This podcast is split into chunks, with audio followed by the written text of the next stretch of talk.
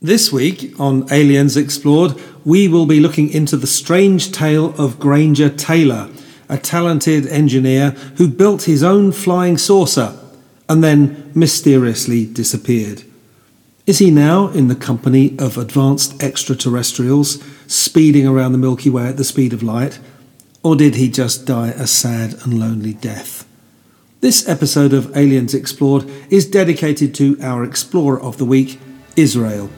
We rely on your support to keep on doing what we do. So check out our Patreon on patreon.com forward slash aliens explored to find a tier that suits you.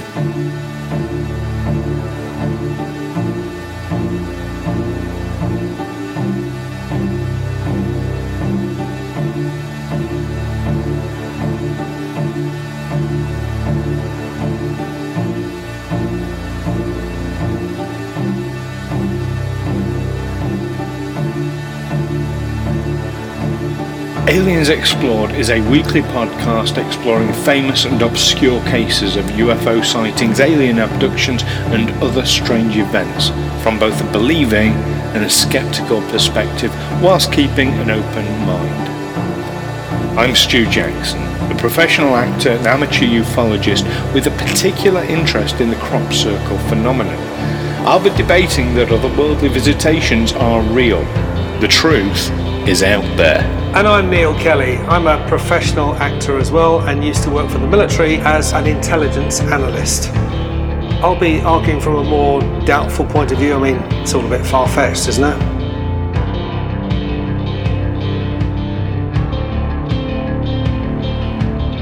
Welcome back, listeners, to Aliens Explored, your weekly podcast where we look at UFOs, UAPs, aliens, uh, and all things surrounding them, including people who might have built flying saucers themselves. I'm one of your hosts, Stu Jackson. And I'm your other host, Neil Kelly. Hello. Hello, Neil. How are you Um, so today?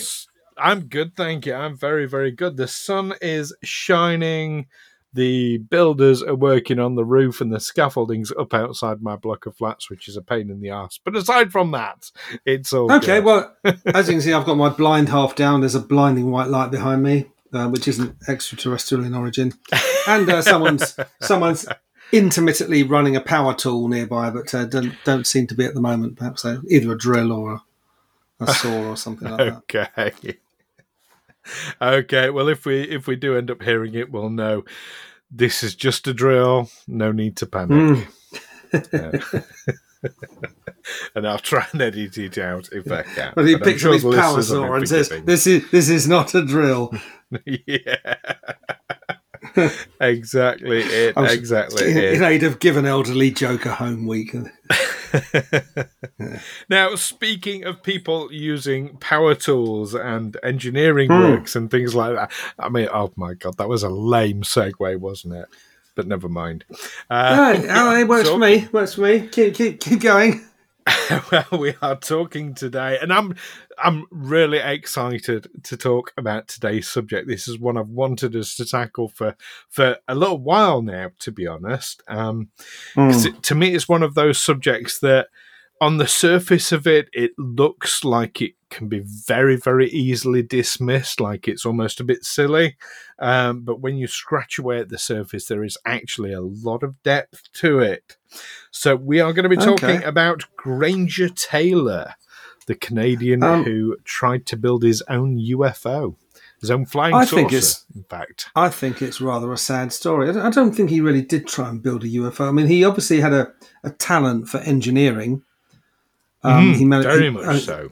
Although he didn't fit in at school, um, he left school after the eighth grade. Which how old is that? About eight or is that about twelve or thirteen? I I'm think not eighth grade. Entirely sure. I think- Um, and I think in our Yeah. currency that that would be about the second year of secondary school. I know at 14 he became an apprentice um, Hmm. to uh, an automotive like mechanic. Um, Yeah. yeah, so 14. Yeah, I, th- I think 14 sounds about right. Um, And yeah, then very that- socially awkward, but a genius when it came to engineering and um, Now mechanical. this this was this was the late nineteen. Well, this was the nineteen seventies, wasn't it? I think these days, someone like that would probably have some sort of diagnosis as being on the spectrum. Someone who's you know, a kid who spends his time in his room taking his toys apart to work out how they work, um, but not really interacting with even.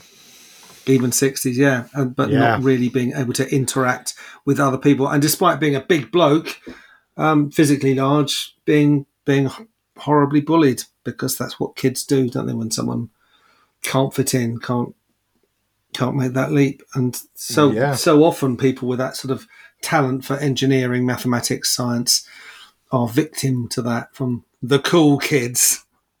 Yeah, the cool kids who are going to leave leave school to work in a paint shop or a supermarket, but you know, while they're at school. and yeah, and definitely the withdrawn, socially awkward. I absolutely. I mean, obviously, we're not experts in in diagnosing people on any kind of No. spectrum, but it, it it jumped out at me. Sort of reading his story and, and delving into it. Yeah, I'd be I- I very presume to- if he's not. I, I wouldn't presume to diagnose him, but I, I would speculate have, if I met some. When I'm, I mean, this sounds like a, it's almost a cliche. This guy, the big guy who, who can't, can't interact with people, but he's very good at making things and fixing things. Yeah, I'd, I would have to wonder. Mm. Um, yeah, And I, would- I really spec- what else? Yeah, d- d- is is this guy? Yeah, worthy of a, a diagnosis. Yeah, very impressive. I mean, he built a, he rebuilt a World War II fighter plane, didn't he? A Kitty Hawk. He Um, did in the 1970s. Uh, he gets his license. Well, he didn't build it. I think he he um, basically renovated it. Uh, but I'll tell you what, he Hmm. did build, and and again, age 14, age 14, he built a car. a He one-cylinder thumper. car. It looks like something from. It looks like something from the 1910s, doesn't it? A thumper, yeah, single single cylinder. Yeah, Ford Model T style. Yeah, um, a thumper. Yeah, they call the old single cylinders. I had a single cylinder Hmm. motorbike for a while um, at one point, and yeah, Oh, well, I did, although- because you can feel it under your seat. Yeah, when it's when it's a, a large engine, four-stroke engine. When it when it's a little two-stroke engine, one two five, or you know, it doesn't so much thump as as whine like a wasp. I think mine was about a two. Uh, but yeah, so he built this thumper. no, four hundred cc. Anyway, Um, yeah, he Yeah. um age fourteen. he yeah he restored a, a was it the bulldozer that um oh, the, the experts had written off as like, oh, this is completely unsalvageable. Yeah, so he gets Um, it and he restores it. Yeah. I mean, but you know, I, I once had a car that um, it was quite an old car, and it blew its cylinder head gasket, and was told it's not salvageable because the the value of the car doesn't warrant the kind of expense for replacing the head gasket and all the all the cylinders that have been, all the rods and and and cylinders that have been wrecked. Um, so, but the next thing I knew, a few months after I, I sold it for scrap, I, I got a, a um, a, a fine through the post for, for some driving violation and was able to prove that I no longer owned the car that I'd sold it for scrap. Yes. But yeah, someone someone had got it going again, and and I think yeah, when someone says something's not salvageable, it's to do with the cost of repairing it with brand new parts rather than you know someone who's got plenty of time and access to a scrap heap who could get get it going again. So. Yeah, I'm not That's saying fair he's, he's enough. clever, Um, but you know, I, I don't want to do the guy down because he was obviously very clever, very very talented when it came to engineering. Well, I mean, especially dealing with the, the hydraulics involved uh, with with bulldozers and things like that. You know, that's not an easy task at all. Um, he did the same with the train. Yeah, restored Uh, an old steam train. old steam train rotting in the in the in the rainforest, and was able to with a tree growing through its cha- chassis, but was able to get it out and and get it going again. So yeah, obviously into that into that kind of thing. I mean, I, I've got you know. I've got a cousin. I've got a cousin who's well, whose husband is really into steam trains. He goes to take drags her along to all these steam fairs, and then whenever I meet him, usually at a funeral these days, um, he'll tell me about some some some traction engine or steam engine that he's seen. I mean, it is it is fascinating, isn't it, when you can see a machine and you can actually see it working. Oh, absolutely. well, I I, I think that's- you get those old fairs, uh, steam fairs, steam rallies. I Yeah. think they call them. Oh yeah, that's what he the goes to: steam rallies, steam fairs. Yeah, yeah, seeing those those steam engines and like getting working models of them, and yeah, I yeah, I love that whole thing. Um, absolutely. Mm. Um, but yeah, so he's turned his hand to a variety of different, and like you say, you know, an airplane of, of Kitty Hawk, as you say. Um, he, he built that or rebuilt that. Um, See, sold I mean, that, it again for like twenty thousand dollars. That that's highly specialised. I mean, aircraft are very, very highly regulated, aren't they? You can't just mm.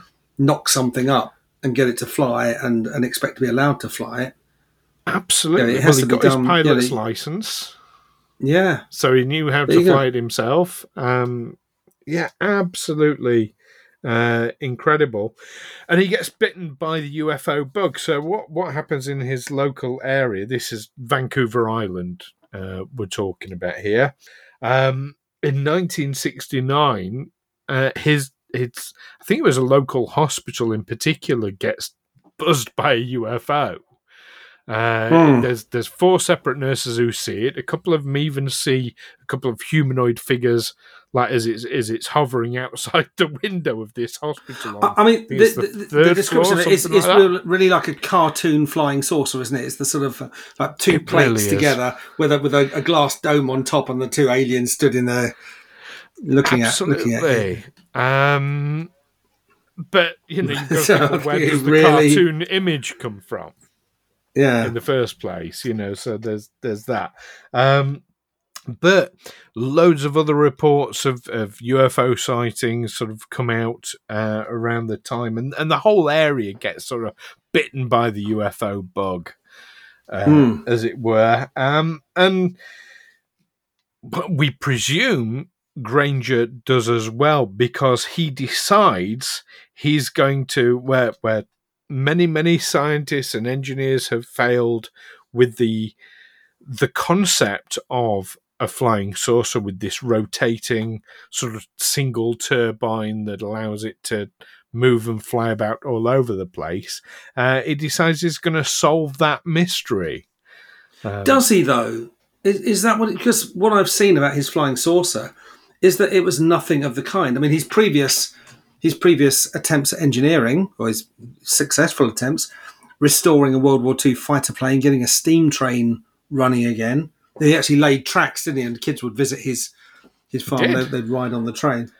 Um, but this flying saucer wasn't anything like that. It was basically he went to the scrapyard, and he got it, it, was was it two sort of satellite dishes. Yes, yes, with a, with a sort of did. cylinder of, of metal in between, and, and and the thing would sit on stilts and he'd go and yep. sit. He had a couch, a TV, and a wood burning stove. I mean, this isn't something he would go in there and chill out, and right. and allegedly drop a lot of LSD. And, and spend a lot of time together. But it, there doesn't seem to be any attempt to build a flying craft. Right. So there's a lot of misconception around this. Um, and he sets out with the intention he, he, and he publicly declares like to, to friends and family that he is going to resolve to build a flying saucer and he builds this thing exactly as you describe it. The only thing you missed out was the porthole on the side and the lightning flash. Oh, the lightning, lightning flash signs, on, yeah. On the red painted sort of symbol on the side. Um, yeah what he actually built there, what you're describing, was basically a place where he could study UFOs. Hmm. It, it's but a that study. was his flying. Yeah, but that was his flying saucer, wasn't it? Is it uh, just Nobody a replica from? Ever claimed that that particular thing that you've described was ever going to take off and fly? He built it that way, Sorry, basically uh, for inspiration.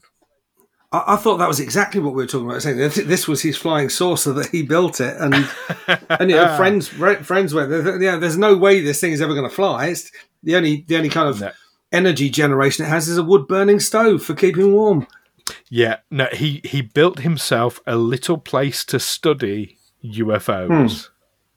Hmm. Um, he always yeah. had the intention of, and and it is known as his homemade UFO but mm. that particular, I mean, it's like it's like having a garden shed as somewhere to you know sit and study. And in fact, inside that his homemade UFO, he had books and scores and scores of books. He had science fiction books. He had uh, books on ufology and and UFO testimonies mm. and, and things like that. We're, so we're kind of straying back into to the Stars and... Academy stuff. You, you've got this mixture of science fiction and and engineering books, and you're kind of melding the two in your mind. Well, he wanted to use that at least, at least you're not trying of... to get. At least you're not trying to get people to invest in it. But well, there is that yeah. absolutely. There, there, but there he wanted no... to use science fiction as a form of inspiration for for solving this like this problem of hmm. how you would create a UFO or how you would like solve that technology. Hmm. Um, and this was was it the late seventies or uh, was it nineteen eighty? Did it or early late? I mean, it was around the time when the interest in sci-fi really spiked. The time of you know, this was Star the early seventies movies. Yeah, yeah, absolutely. Um, well, this was this would be the late seventies. Was well, Star Wars, Close Encounters of the Third Time, the first Star Trek movie, all around 1970. Well, between 77 and oh, they were late 70s. Um, but but sci-fi certainly had a massive resurgence um, in the early 70s, which led to movies Did like it? Star Wars and yeah, Oh yeah. Um, there's uh, yeah. That's that's a whole other thing, but yes. Um, okay. In terms of popularity amongst the populace, um, Star Trek is. I know I keep I keep banging on about Star Trek on this podcast, but what had hmm. happened hmm. with Star Trek, and and you've got a bit of a cyclical thing happened here. Um, hmm. Star Trek when it first aired, which was late sixties, it was not popular at all. Well, early sixties, very poorly. Yeah, did very poorly. It was hmm. only on syndication later on that it hmm. actually hmm. gained a lot of popularity, but by then it had finished. Um, you did hmm. have Star Trek the animated series, which came out in the early seventies as a response to, and it, it's almost considered to be the fourth and fifth seasons of, of Star Trek because it only ran for three seasons. The original series wasn't wasn't Lucille Ball behind. She was it? behind getting the original series um, commissioned. Absolutely, if it weren't yeah. for her, it wouldn't exist at all. Um, hmm. Absolutely, but that's that. Yeah, that's a whole. That's a whole other a, podcast, right? I mean, I mean, it was it was on it was on television well, when I was a kid. When I was yeah, we're talking junior school age and it didn't particularly grab me. No, I have to say, I'd sort of look at it, but yeah, I, I wouldn't always watch it all the way through. It just didn't. You know, as a, as a young kid, it wasn't it wasn't exciting enough that that the um the aliens were always really cheap special effects. It would either be an invisible presence, or it'll be something that takes over somebody's body and makes them turns them bad, or it'll be uh, it would be someone who would create a mirror, mirror image of someone and use a little bit of trick photography to so Captain Kirk would meet his evil alter ego yeah. controlled by an alien. That was basically well, the. Well, no, when it when it initially ran, no, it, it had really low viewing figures. It was only when it was on repeats basically that it really took off um, because it was shown mm. at a, better time slots and um, through syndication. But yeah, that that's a whole other thing. But yes, absolutely, late sixties, early seventies um, is when a lot of people started getting interested in science fiction again. Um, not that people hadn't been, but yeah, there was a resurgence. I mean, that, um, that wasn't re- really represented very much in movies, was it? In that, that no, era? movies came later. Movies came later, and uh, and yeah, Star Wars. It could be seen was a response to or the popularity of Star Wars was a response to Star Trek being shown on repeats uh, after mm. it had finished, and then Star Trek: The Motion Picture was a direct response to the popularity of Star Wars. So mm. yeah, it's a real yeah. back and forth I mean, thing. I mean, when I first saw Star Wars, I thought it was a one-off. I, I saw it in the cinema, the, the first Star Wars mm-hmm. movie, and the first thing that comes up, well, you, once upon a time in a galaxy far, far away, and then Episode Four and so what I thought was, oh, when I was a kid, I used to go to Saturday morning pictures and watch Mhm. these serials, be one episode a week, and it would be Buck Rogers or Flash Gordon or yeah, Yep. those were the space-based ones. Also, things like the Lone Ranger and Captain America, what have you. But um, Yeah. Yeah. I thought, oh, they're they're recreating that. They're they're they're, re- they're recreating an episode of Buck Rogers, and yeah, and you would never you would never see every episode. You would never walk in and see episode one. It would always you know, you get, let's go to Saturday morning pictures. Oh yeah, it's episode sixteen out of twenty four. I mean, you soon pick up the story. So I thought that's that's really, and it was just that. I didn't expect it to actually go any further. Thought, yeah, we've seen it now. No. But there we go. Anyway, back onto back onto topic. We've strayed way, way off here. Yeah. Um, so Granger Taylor back into the world of fact, science fact, and and ufology. Yeah, he studies UFO reports and and things like that. Um, in his yeah his homemade UFO w- that was just a study. So he hasn't his his, really his UFO shaped UFO. shed, his his UFO shaped man cave. It wasn't any kind of flying vehicle or any attempt to build a flying vehicle, or certainly that wasn't. Maybe he was he had another project going on somewhere else, but that wasn't it.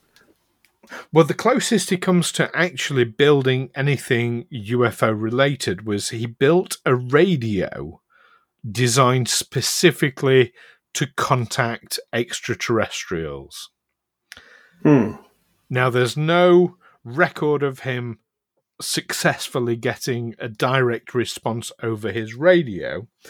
However, what he does start to claim Mhm. is that extraterrestrials are visiting him in his dreams telepathically. yes. And he talks about a recurring dream where they, they talk to him and and he keeps asking them about their propulsion system and like wanting them to explain it. All they'll say to him is that it's something to do with magnetism. Okay, so th- so this guy who spends all his time reading science fiction and and engineering books and and well, sci- uh, science claims, sci- sci- sci-fi facts, UFO facts, and strange but true stories and, and fiction, dreams about UFOs. That's that's not really surprising, is it? No, you can certainly see how that would happen. Um, Hmm. When you But read, you create images in your head, and when you go to sleep, those images pop up again. Yeah. Yeah. Uh, I and can see I that. can see how that will happen. However, this culminates. I mean, this happens over a period of years. We're, Hmm. we're, we're not talking like months, but this is years. Um, and it culminates in October of 1980 when he says, again, to very close friends, um, he doesn't sort of share this wide public Hmm. knowledge. Uh, but he claims that these extraterrestrials have invited have invited him to take a journey with them Hmm. uh, on a spaceship. What- He, On a 42 month journey through around the Milky Way. yeah, uh, he says that uh, they're only going to arrive on a particularly stormy night because that'll obscure their spacecraft. And, Uh, and when it comes to pick him there's up. less chance of people being out and about and seeing it, Uh, or, or being or being able to say, "Well, I was there and I never saw anything." Yeah, On the other hand. um, you know, being obscured by cloud cover and, and what have you, Hmm. obscured by the weather. There's a lot of reasons for that. Um, and indeed, on the 29th of November, so about a month later, Hmm. uh, 29th of November 1980, um, he and his truck vanish. See, it, this would have been a better story if he and his UFO had vanished. But it is that, that would have been more compelling. But he and his truck vanished. Um, and we're Yeah. never seen again. Uh, he, he was drinking in a bar. It was a stormy night. Um, a waitress noticed that he wasn't particularly well dressed for that weather, but obviously he had his truck with him, so he could have a few Well, he didn't have a coat. and drunk. He didn't have a coat, but he had a truck. Uh, and just to correct, it wasn't a bar. I don't think. I think it was like a burger joint. Okay, So it, it Okay. went for a meal, like a diner. I think. okay. And then he But, disappeared. um, yeah, carrying, yeah, he was um, in- driving his truck Um, he wasn't seen for a long time. He drove off into the night. Um, he'd left a note um, Yes. saying something Let's like, talk about the note. Oh, I can I can read it word for word. read it word for I've word it. because it's not very long, is it? Dear mother and father, I have gone away to walk aboard an alien spaceship as recurring dreams assured a 42 month interstellar voyage to explore the vast universe, then return. I am leaving behind all my possessions to you as I will no longer will require the that's his error will no longer will require the use of any. Please use the instructions in my will as a guide to help. Love Granger. Uh, and indeed, he leaves a will behind. He has changed the word deceased to departed throughout Hmm. the will. Um, yeah, he leaves behind a note, and nobody ever sees him again. Until six years later, um, some people working in the forests. I mean, we're talking. You know, this is this is the Great American Northwest or Vancouver Island. Very very large area, forested. They find a blast crater with look like the remains of a truck, and they find some human remains as well. A couple of slivers of bone. Now, it was known that uh, Granger Taylor did use dynamite for blasting tree roots Mm-hmm. um, and it it looks like that what happened was he drove out into these distant woods and either blew himself up or well blew himself up either deliberately or accidentally. I mean it's speculated that yeah maybe it was an accident. Maybe well otherwise well if it was an accident what what was all the dynamite for then? I mean maybe he was gonna it's been speculated that a bit like the um the heaven's gate cult that in order to he was telling in order to board the spaceship he has to leave his earthly body so why not just blow it to bits? I mean, Heaven's Um, Gate wasn't until um, 97, so yeah but, um, Or- but in that kind of style that, that idea that to board the spaceship you have to leave your earthly body and become a less uh, become a more ephemeral form. Except everyone who knew him, who was close to him, said absolutely he was not suicidal. He was not that way inclined at all, and they absolutely refute that. But, but there's there's a hell of a lot of speculation in what you say. First of all, it's speculation that he had any dynamite with him whatsoever. It's it was, speculation. it, was well, it was well known that he used dynamite for blasting tree roots yeah, and that obviously they can tell that the blast was caused by dynamite can they? Because that's been Yeah. speculated. That's not been That- proven. it does leave chemical traces Okay, I, I always thought that was speculation, but whether they'd still be The- whether they'd still be there six years later, I don't know. But yeah, it was known that he he made regular use. He had he had dynamite. that he had access to it, but then a lot Yeah. of people will have had access to it around there, Hmm. I would say. Um, Yeah. It's speculation that um, this crater and this this remnants of truck were his truck. There, there's no evidence of that. Well, I suppose they've got no DNA bits of, of a him, have they? truck. They found Well, I a mean, couple if- of bone fragments Hmm. d- that were human bone, but at the time they didn't have access. Uh, I mean, DNA um, was a thing back in Hmm. 1986, but certainly Vancouver police they, they didn't have access to um, ways of telling if it was actually his bone fragment or not. So this is so f- for a start, this crater, this truck, and these bone fragments. It's pure speculation that it's him at all. It's speculation, but you know he's the mis- he's the guy who drove off in his Datsun truck. And can they could they even tell it was a Datsun truck? Was it so completely blasted to bits that they couldn't even tell what make and model it was anymore? Um, certainly, a, a human body that was blown into bits, there'd be nothing left of that after six years because the local the local fauna would have taken care of it, wouldn't it? They're, they're probably bears, wolves, raptors, crows, foxes, feral cats and dogs. You know that would have you know, devoured him, devoured the whatever was left. You'd certainly think so. Um, but yeah, and it's carried no- it off to yeah, it's carried it off into their dens.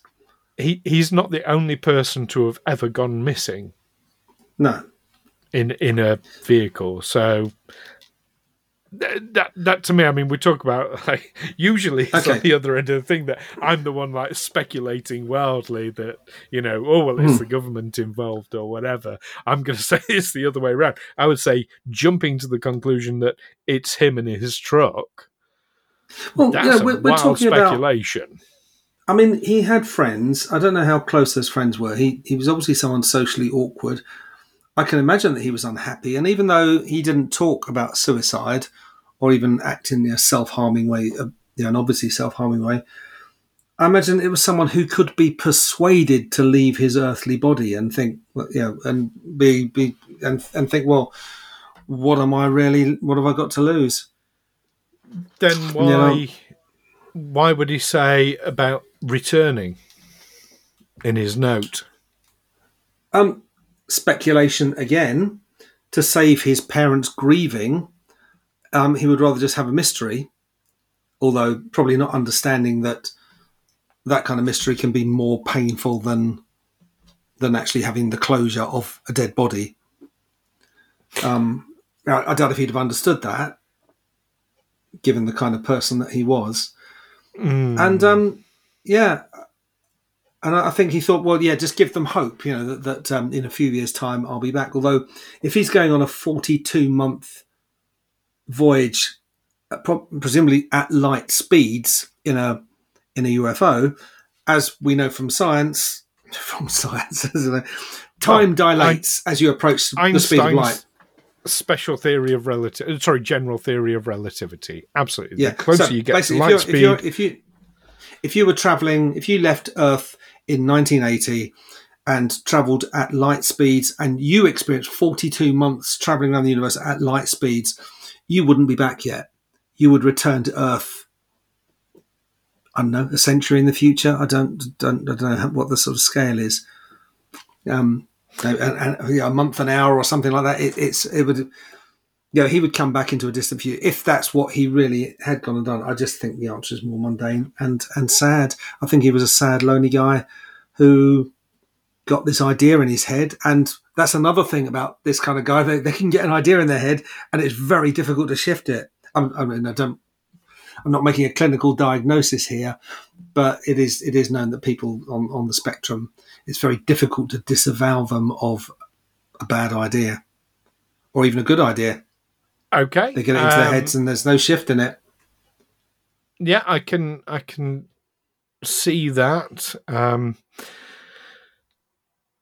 certainly, there are there are those within his family and his close circle who, um, who did believe it. Uh, of it, certainly his mother. She went to his went to her grave, absolutely convinced that he was up there. But then that's his mother. I can understand Hmm. the emotional context of why. Well, then maybe he did that. get it right. Maybe in, in that he did judge it right that I'm going to kill myself, but in a way that my mum won't believe that I'm dead. She'll she'll she'll cling to the hope that I'm alive for the rest of her life. Maybe. There's no one fine with um, Um, another thing I've got to say about the stormy night. Um, yes, it would mean that there are few people, fewer people about to either see a UFO, if there really was one, or to um, debunk the story to say no, I was out there, I was at that spot, and nothing of the kind appeared on, as, uh, on a clear night, or certainly I didn't see anything. Um, but also, certainly if it's a thunderstorm and you're going to blow yourself up with dynamite, um, as long as you're far enough away from anyone that they don't feel the the supersonic shockwave from the explosion, they're just going to think it's a, a thunderclap. Possibly. That's another, yeah. Possibly. Um, Yeah, I, I think you, you've kind of given that. I'm, I'm, I don't accept that he stepped aboard a spaceship and is travelling through the, the Milky Way as we speak. I don't buy into that's that. your that's your stance on it. yeah, Um, that's my stance on it. I'm Uh, I think it's a, intrigued by the story. I can see, I can, I can certainly see the possibility of what you're saying here. Um, hmm. but I'm also,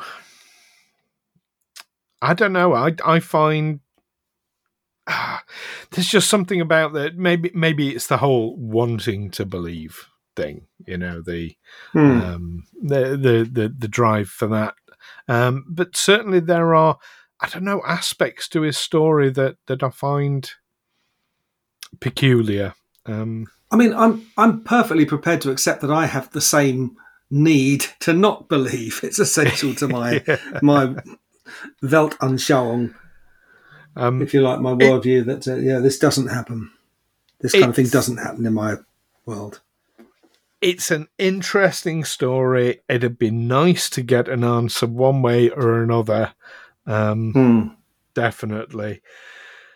Yeah, what do you think, though, listeners? Um, is the story of Granger Taylor one as, as Neil said, a, a sad story of a uh, a lonely guy who who met a an unfortunate end, or is it one? Is Granger Taylor going to pop up one day and say, "Well, hang on, why has all this changed? It's only been forty two months." Oh, wait, no, it hasn't. It's been forty two years. Um, you know, forty three years Yeah. now. Um, you know, Mm. it, what Or do you 420 years. So that's yeah, sort of- 420 years. Is he, is he going to pop in Mm. at some point? Do we think and wonder why everything has changed?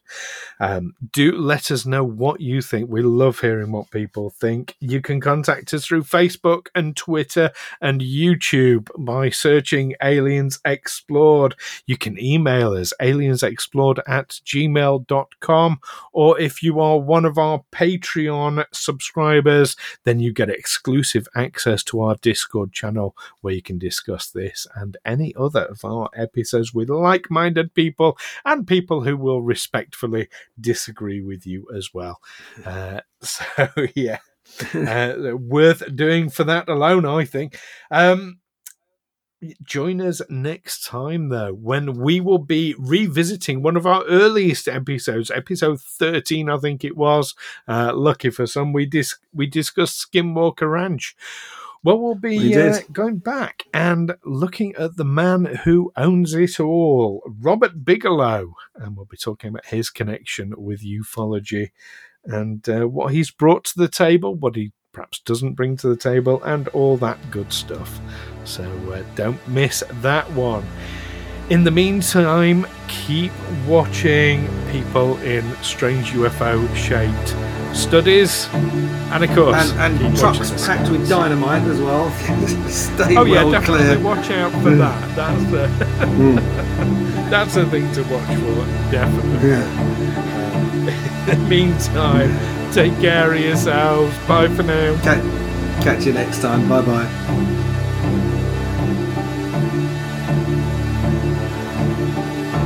Aliens Explored is a Fecal Films production in association with Juicy Falls. Music by Darren Mafucci and editing by Stu Jackson. Find us on Twitter or Facebook by searching Aliens Explored or visit us on aliensexplored.com.